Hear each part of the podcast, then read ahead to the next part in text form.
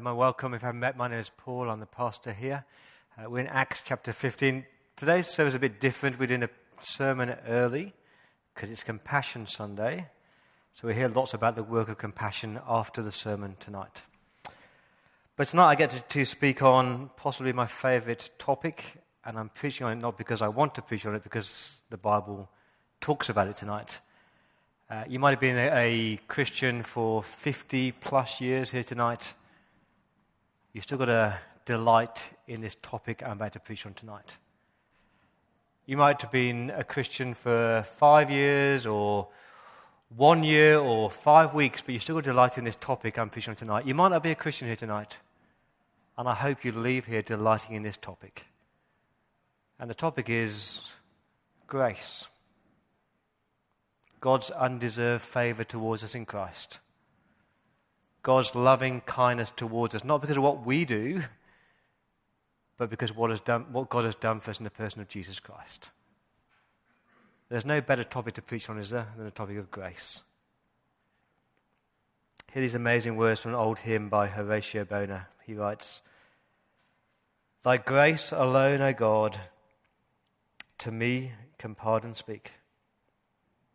Thy power alone, O Son of God, can this sore bondage break.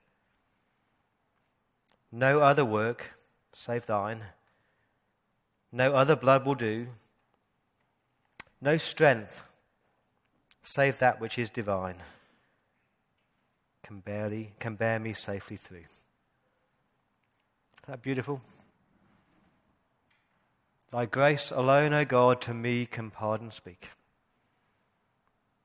We sing about grace all the time, don't we? We love singing about grace. This is amazing grace.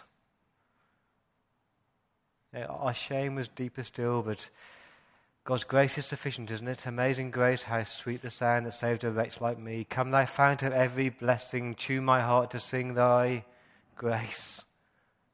I'm born again by grace and grace alone. I'll, I'll live by faith and grace alone. And we love to sing about grace. It's the most beautiful word in the Bible, isn't it? And we love to talk about grace. We talk about grace all the time because we're evangelical Christians, aren't we? We love to talk about grace that there's nothing that we can do to make God love us more, and there's nothing we can do to make God love us less because we're saved by grace. We're made right with God not because of what we do, but what Christ has done. What's an acronym for grace? It's God's riches at Christ's expense. God's riches, God's blessing bestowed on us, not because of what we've done, but at Christ's expense, because Jesus paid it all. And we love to sing about grace and we love to talk about grace, but my question for you tonight is this Do you really believe it? Do you really believe that you're right with God, that you're saved by grace and grace alone?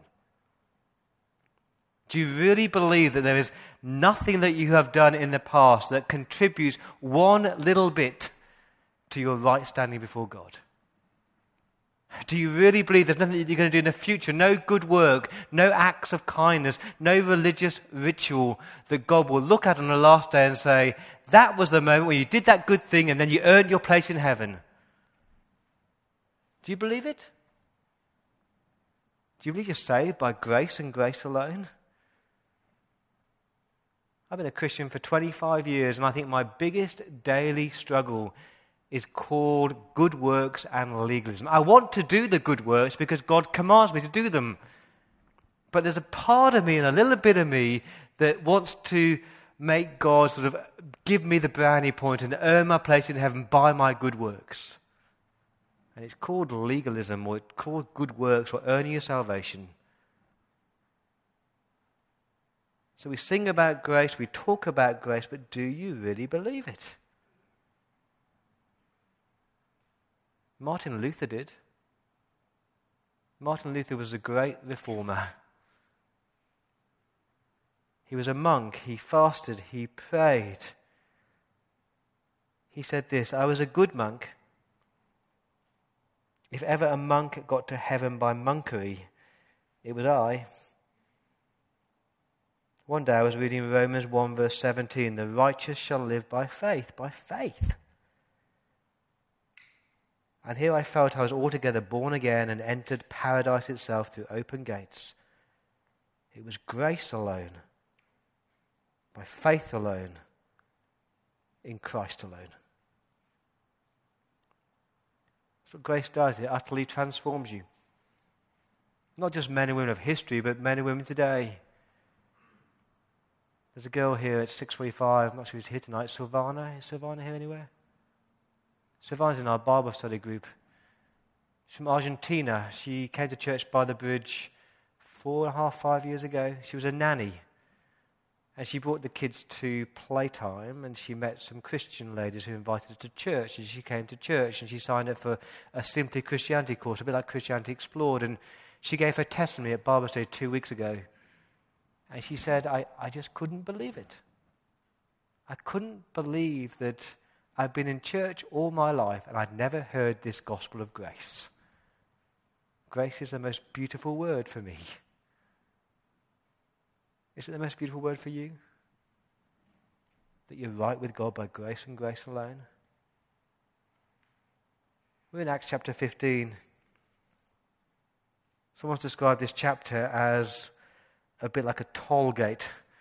You know, you're zooming down the freeway of church history, and the Jerusalem church is exploding, and the Gentile church is exploding. There's millions of people becoming Christians. And there's still a lot of free way to go. The gospel's got to go out to the ends of the earth. But before it's going to get there, you've got to go through a toll booth and a toll gate. And Acts chapter 15 is that chapter. This is the important chapter. If they get this one wrong, if they get this doctrine wrong, then the rest of Christianity is stuffed up.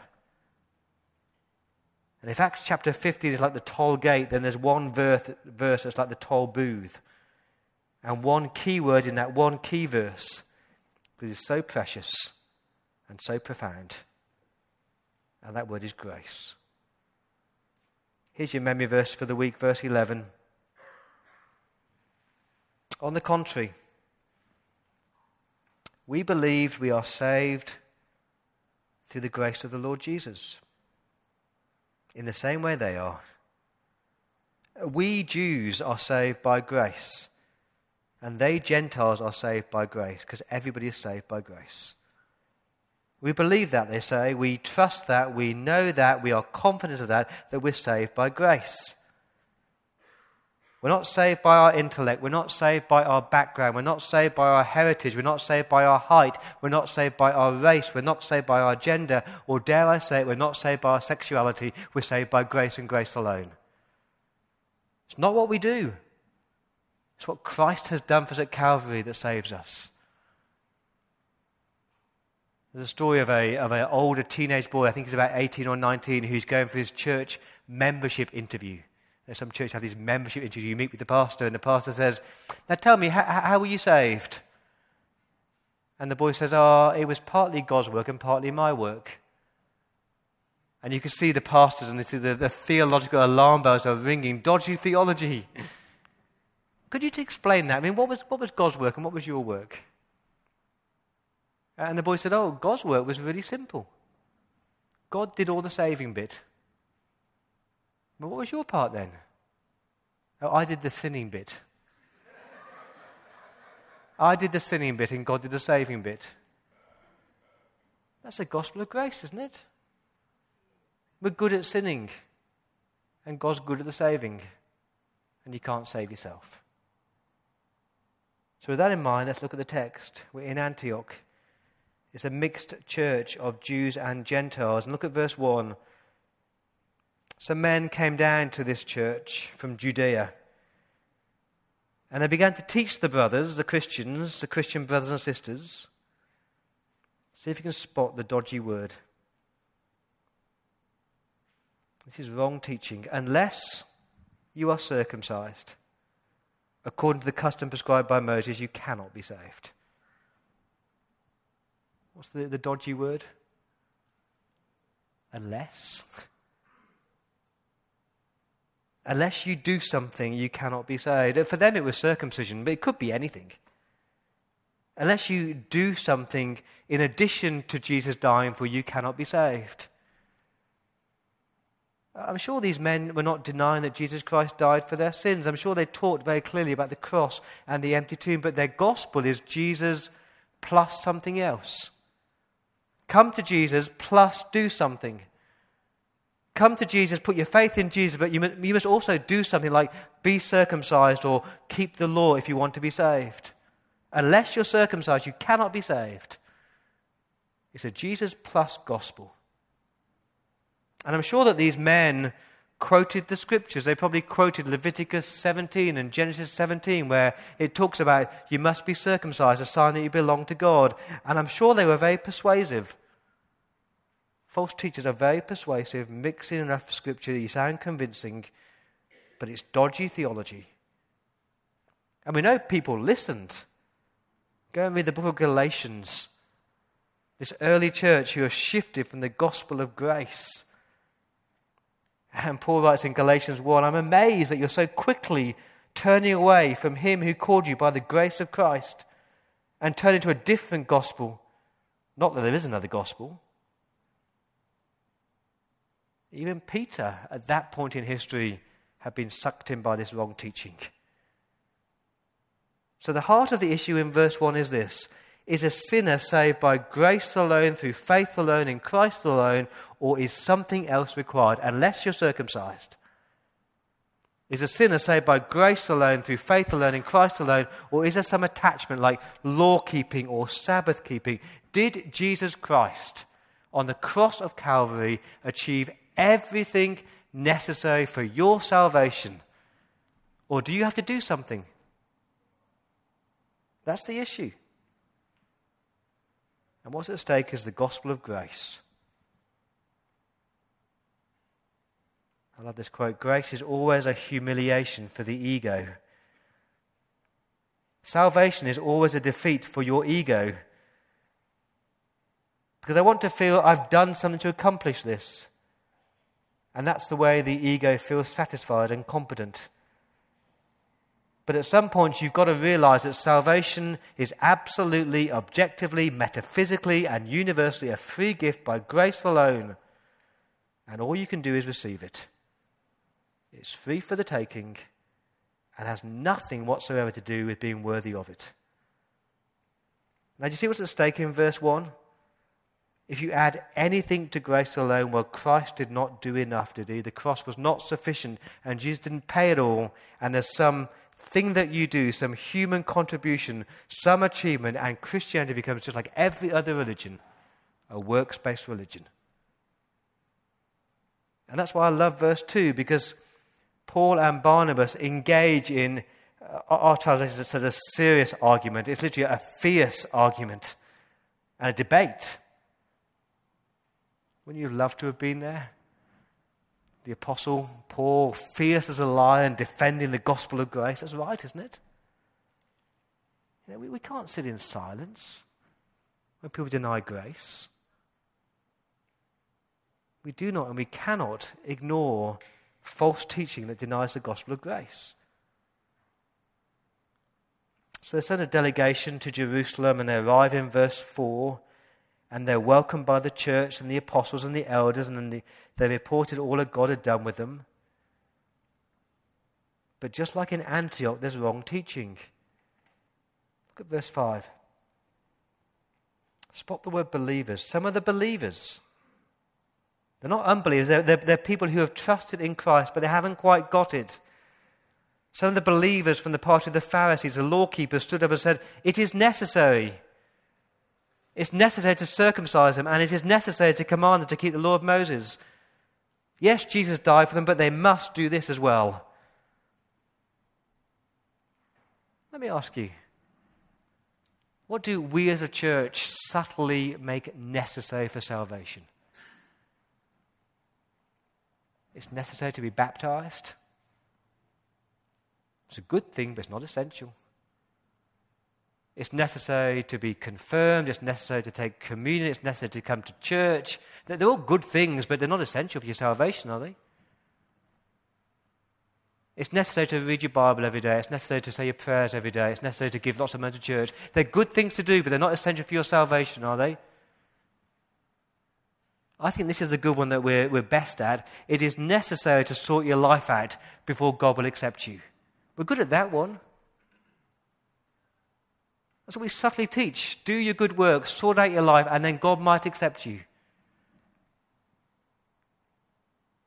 I've told you about my encounter with Anthony. He worked for the BBC in London.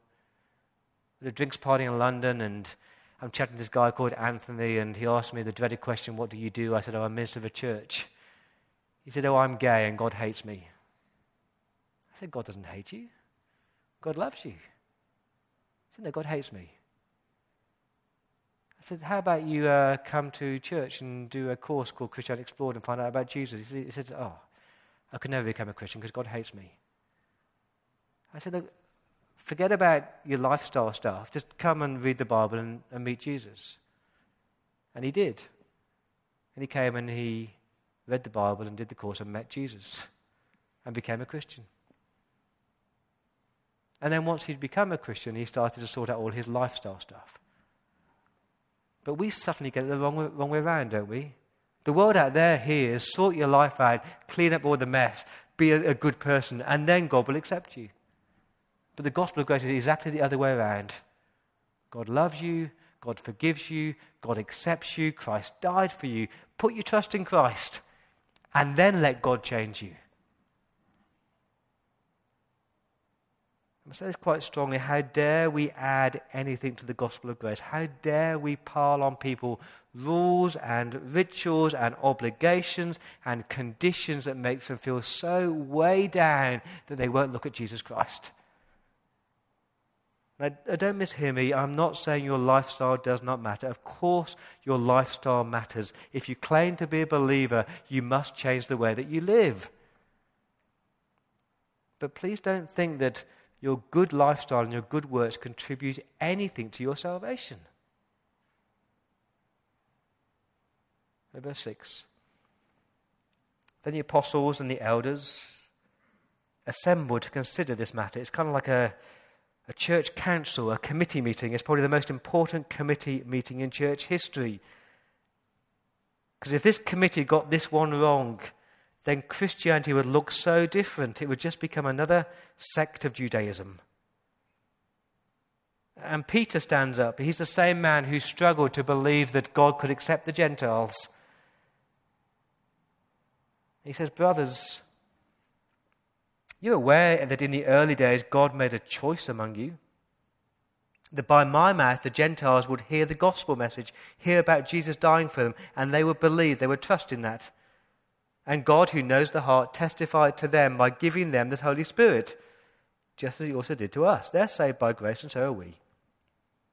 He made no distinction between us and them, cleansing their heart by faith.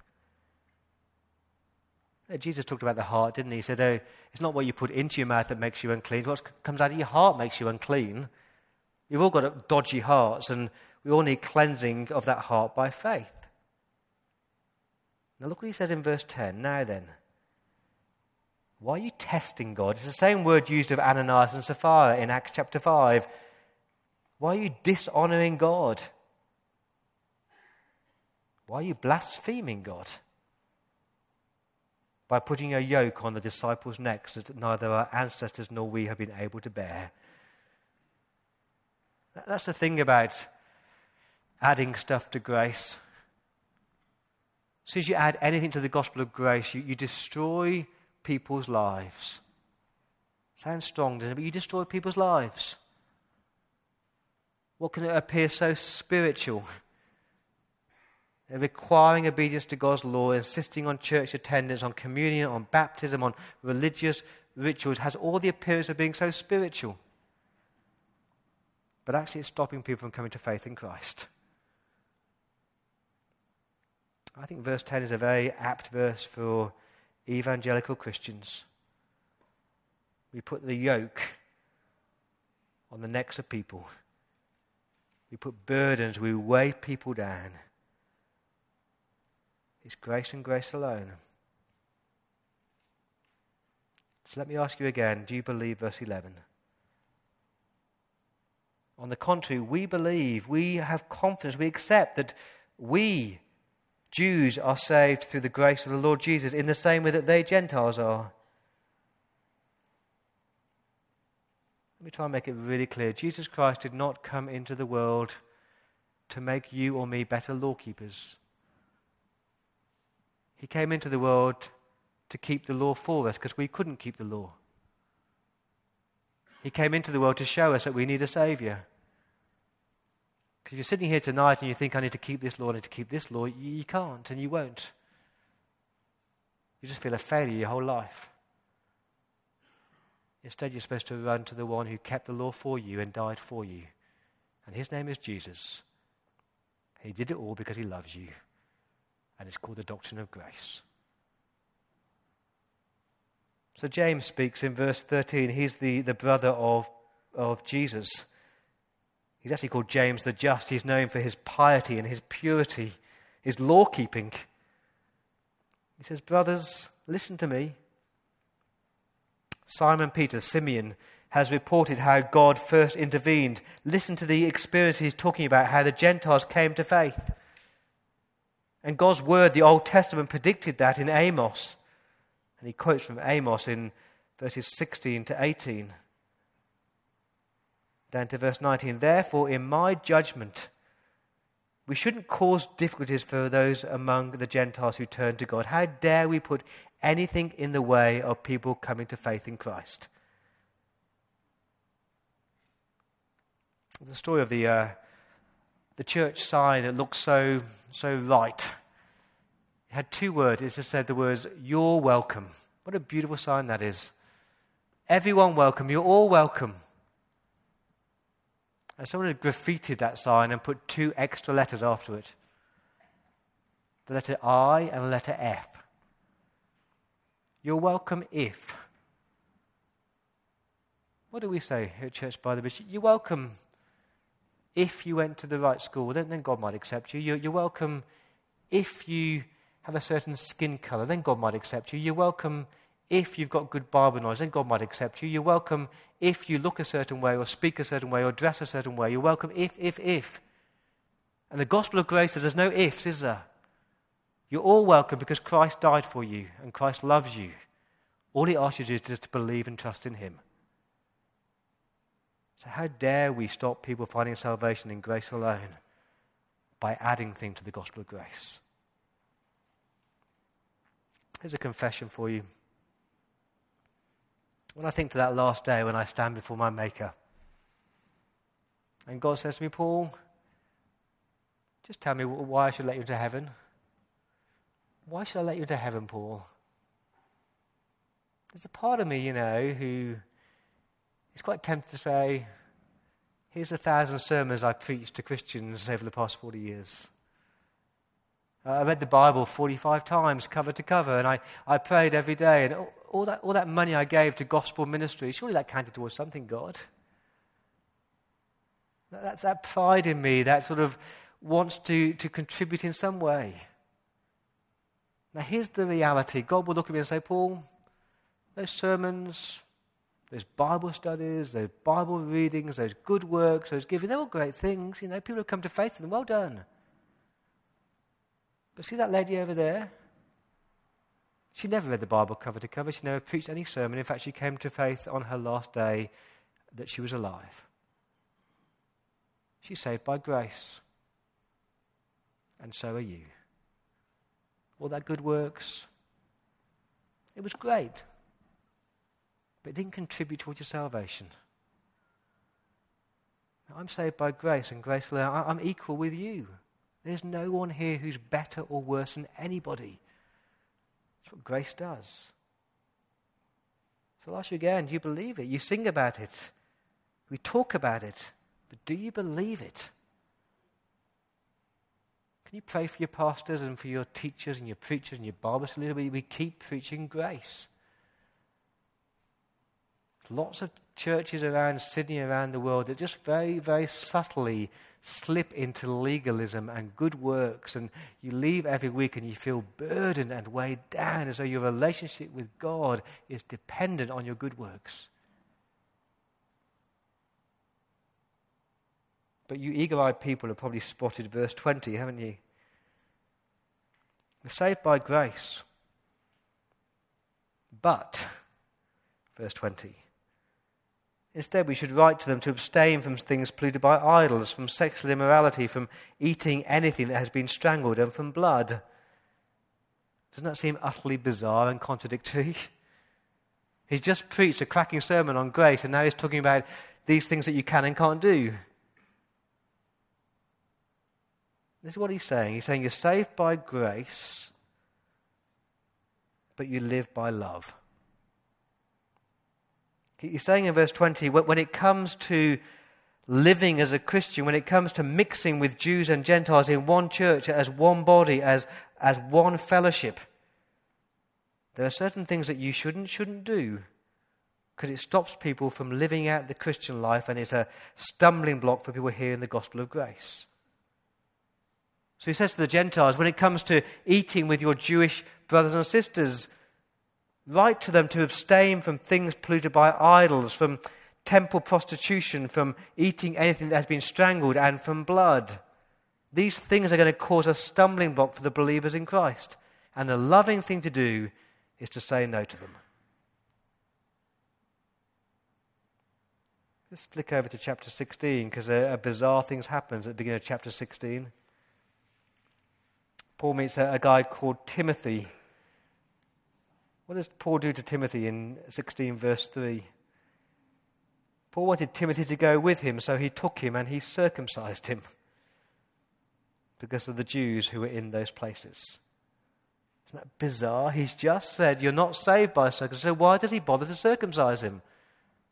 Why would Timothy, as a 20 year old, allow himself to be circumcised?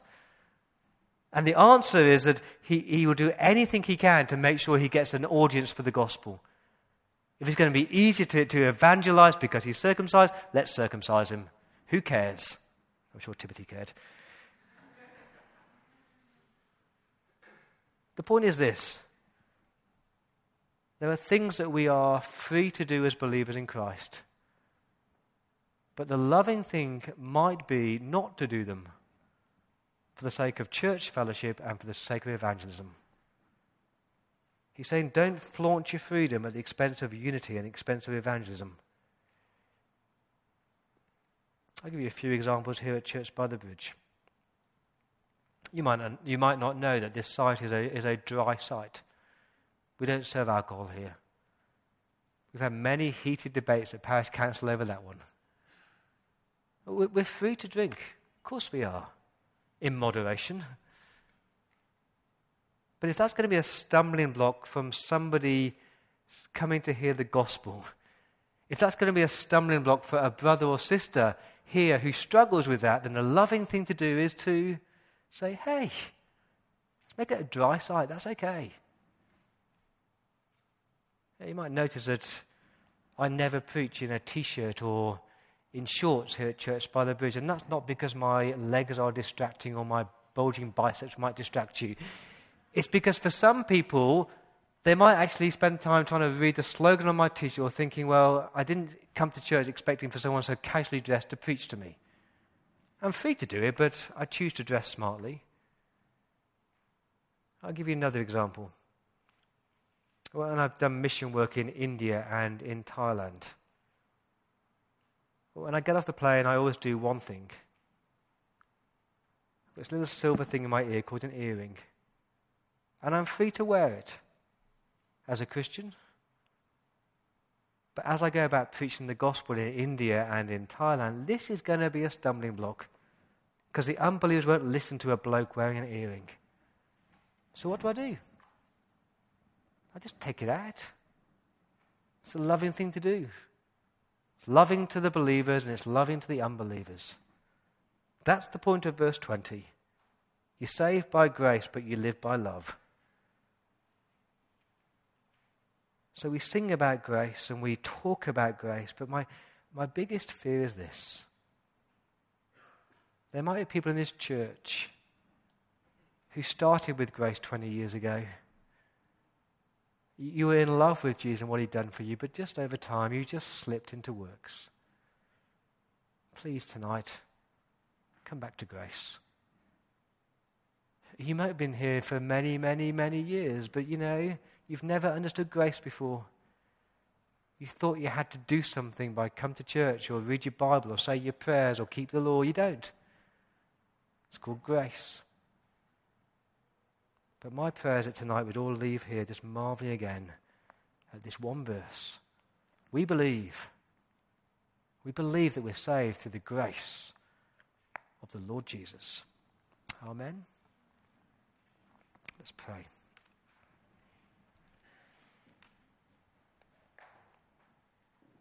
Why don't we say the confession together and then I'll lead us in prayer and then we'll sing. Let's confess this together. Heavenly Father, we praise you for adopting us as your children and making us heirs of eternal life. In your mercy, you've washed us from our sins and made us clean in your sight. Yet we still fail to love you as we should and serve you as we ought. Forgive us our sins and renew us by your grace, that we may continue to grow as members of Christ, in whom alone is our salvation. Amen. Father God, thank you for your love, your mercy, your kindness, and your grace that you've lavished on us.